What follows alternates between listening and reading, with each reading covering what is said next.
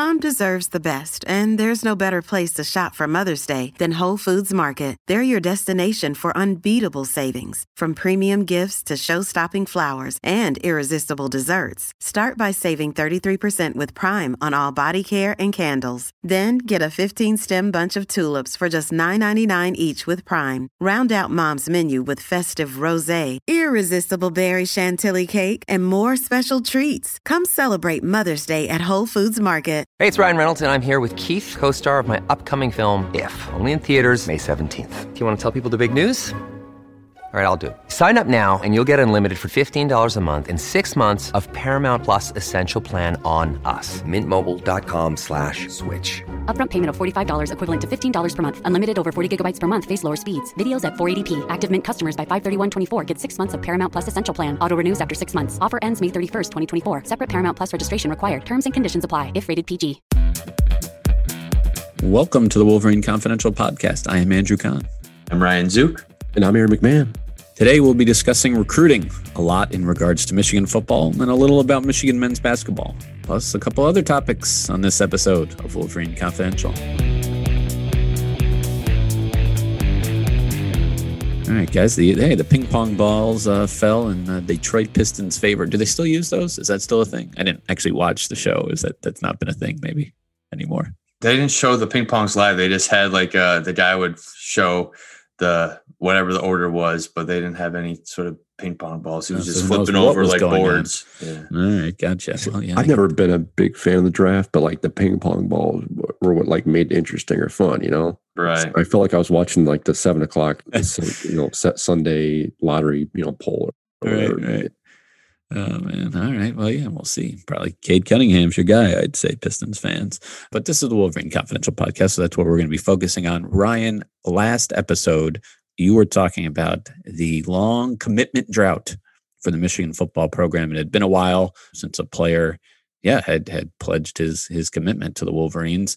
Did that drought end since we last spoke? Yes, it did with with two commitments on Saturday. I wouldn't say any headliners, but I mean you still got to start filling out this class, and they were able to do that by landing a couple prospects in the 2022 class. Uh, the first one was C.J. Stokes, a three-star running back from South Carolina, ranked number 705 overall in the class, the number 59 running back, and to me, it was a little bit of a surprise because all three crystal ball predictions were in favor of his home state, South Carolina Gamecocks. So it looks like Michigan was able to kind of lure him in with a, with a strong visit. And a couple hours after that, they landed a, a, an in-state prospect in Aaron Alexander, a linebacker from Belleville, who actually wasn't ranked in the 24/7 Sports Composite on Saturday, but I just looked again now, and and he does have a composite ranking, the number 1,220 overall player in the class, and he's listed as an athlete. But I think he'll transition to, or he'll be a linebacker in Ann Arbor.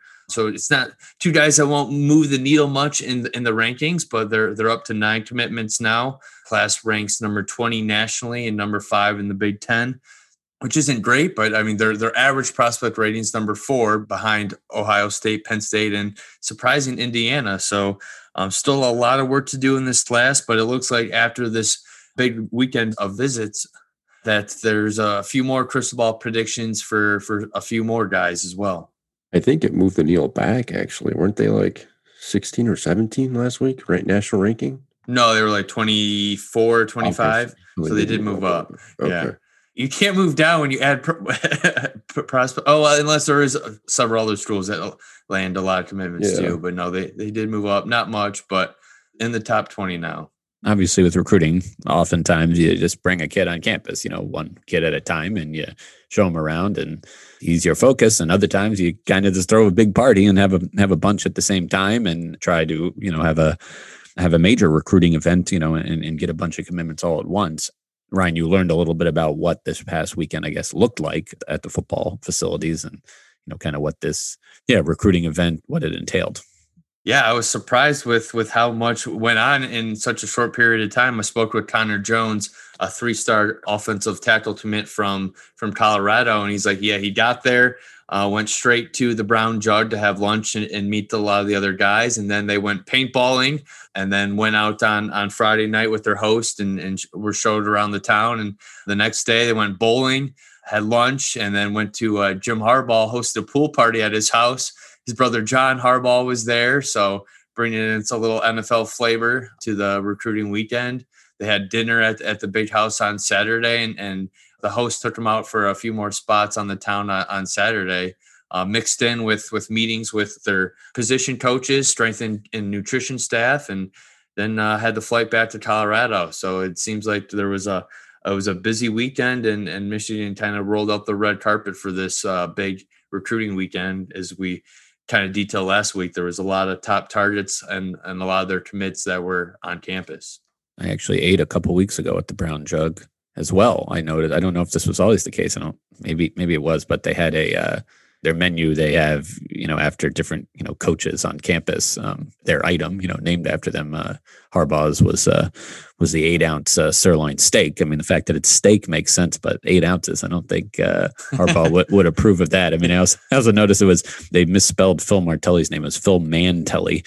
It was, it was fish and chips. I, I sent a picture to him and he he said he had no idea about this and that like he so it's not like he that's what he orders or that's his favorite dish. They just kind of i guess decided what they were going to go with for, oh, for some of these some of these yeah, coaches. But. I, I, know the the owner of the Brown Jug, Perry Pericos, has. I mean, his, his son played on on the Michigan hockey team, mm-hmm. and I know they kind of a, have a really good relationship with the Harbaugh family. So yeah, the Brown Jug is kind of a institutional spot for recruits on visits. That's kind of their their go to spot there when they first get to campus. So, and not a big surprise. Perry's a big donor to the athletic department. They tend to bring recruits and, and, their families through there. So, if you ever want to spot a recruit, that's probably a good place to check out. They tend to take them there all the time. There and, you know, Blue Lap and Study Hall and all those places. So, all right. So yeah, very nice. Would you say? I mean, so overall, I mean, success, uh, failure, just uh, kind of eh. Let's let's see. yeah, I mean, I mean, getting two commitments is big, and I, I think the the bigger news is some of the guys that they're now trending for on, on the crystal ball. I mean, I think they're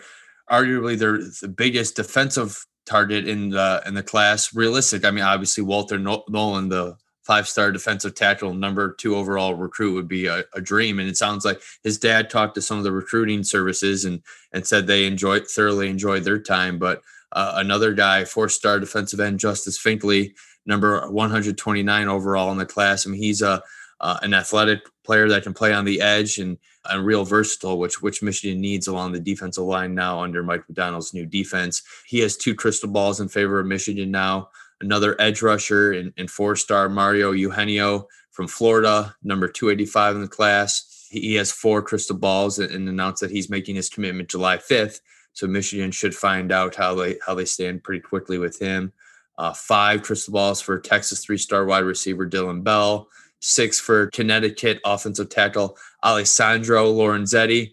Pretty awesome name there, although he's not ranked in, in the composite ranking. So and then finally, uh, Deone Walker, I was able to speak with him yesterday too. He has four predictions to land at Michigan in the crystal balls, but he's in no rush to make a make a decision. He's still got some visits lined up, and he will be announcing his top five in July. But Michigan has doing pretty well for him at this point.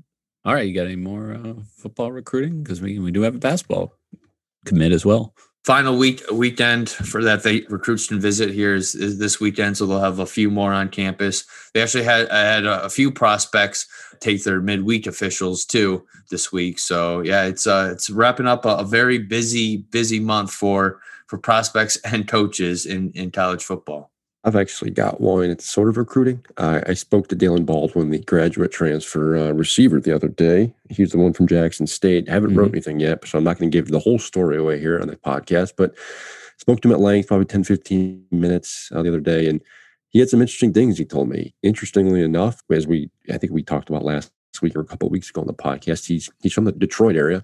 Uh, but he grew up an Ohio State fan, so it was. I thought it was pretty fascinating. He told me that. He said, mo- growing up, most of his teammates and friends were Michigan, Michigan State fans. Well, he was Ohio State.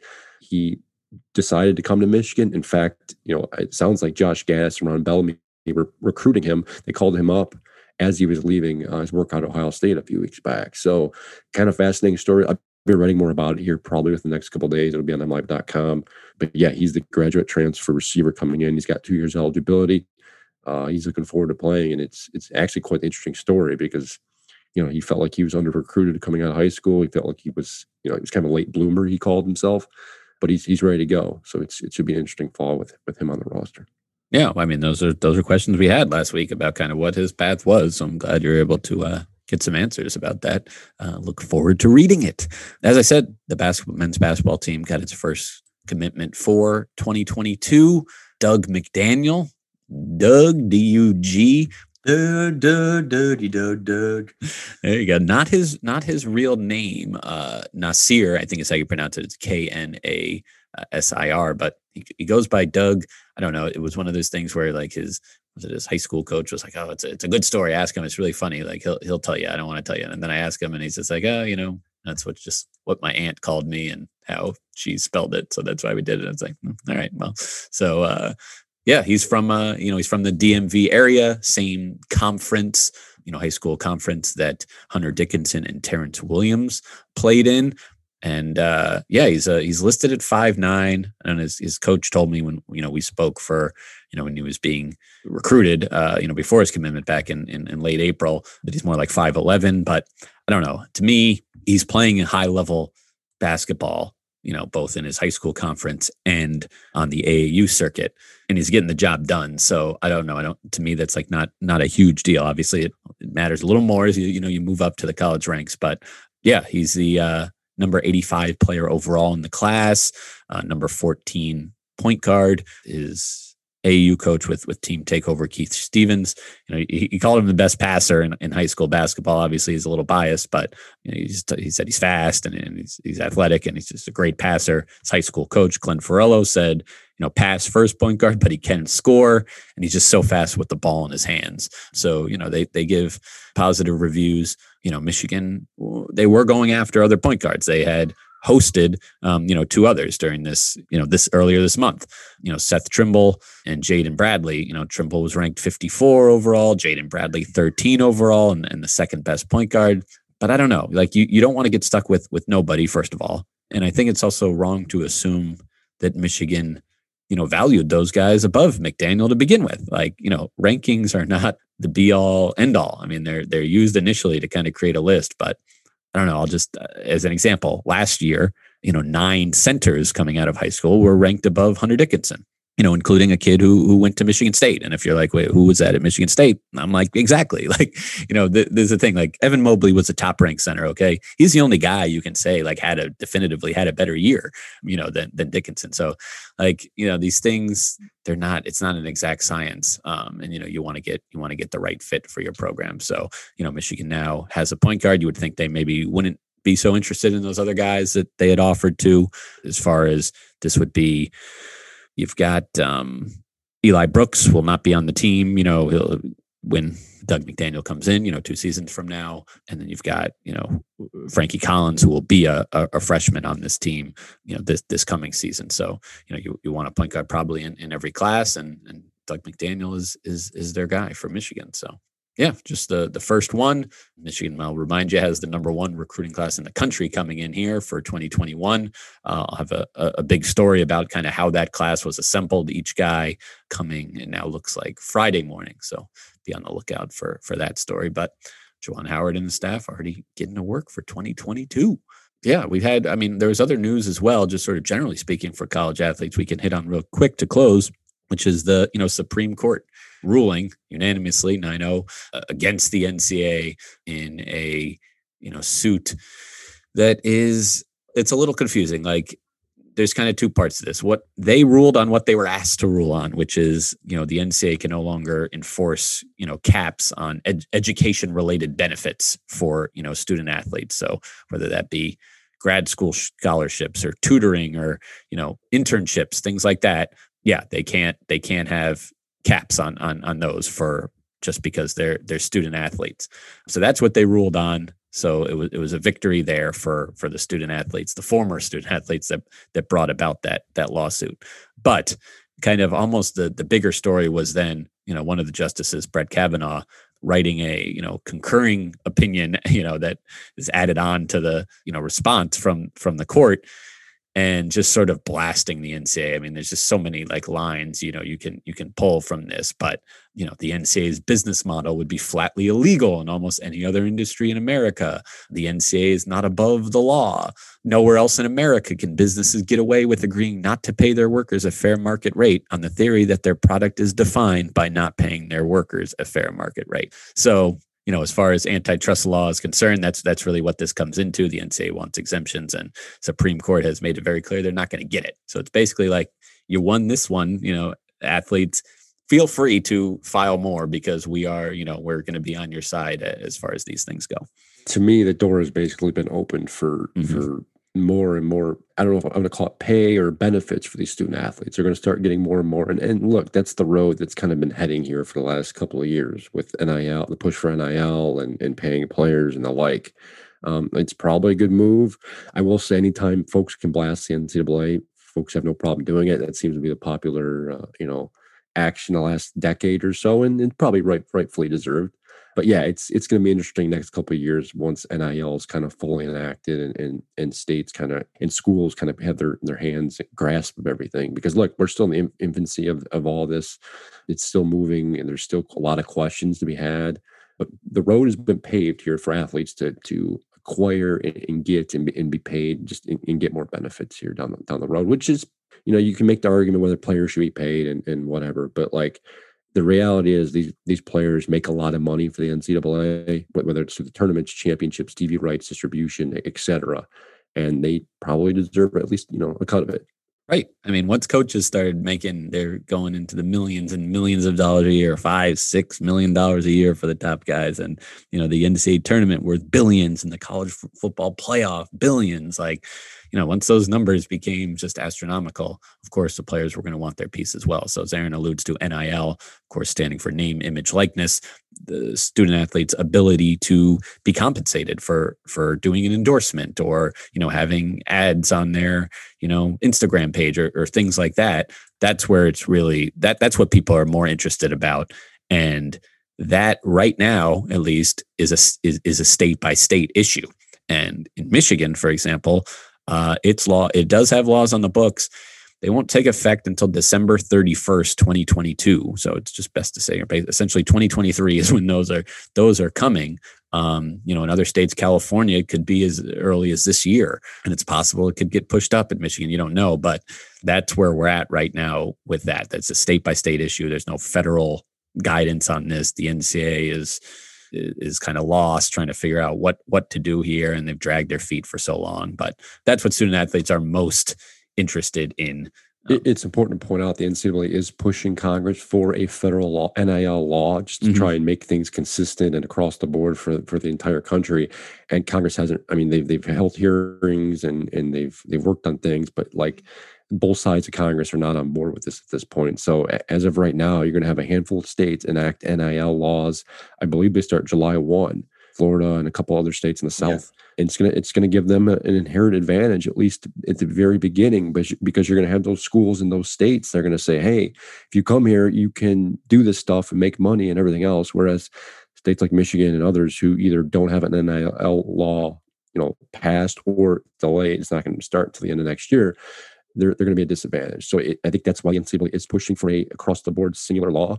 But at this point, there's there's no sign of that happening. Now the, the NCAA is pushing schools to kind of do their own thing, and they're they are pushing states to pass things. But you, you can't force a state to do you know to do something. They got to decide it on their own. So it's going to be interesting next shoot next few months once this football season gets going this fall. Absolutely, yes, something to to monitor. If I'm a head coach in one of the states that doesn't have any any laws on, on the books, I would be livid right now because I mean you're going to be facing, yeah, like Aaron said, a severe disadvantage early on, which it's it's it's a slippery slope. I think we're we're entering here uh, come July 1st, and we'll see how it plays out. But it, it, it could get messy, I think. All right. Well, we'll be monitoring that, other recruiting news, and, and anything else related to the Wolverines. You'll read it on mlive.com slash Wolverines and hear about it here on the Wolverine Confidential podcast. Thanks for listening.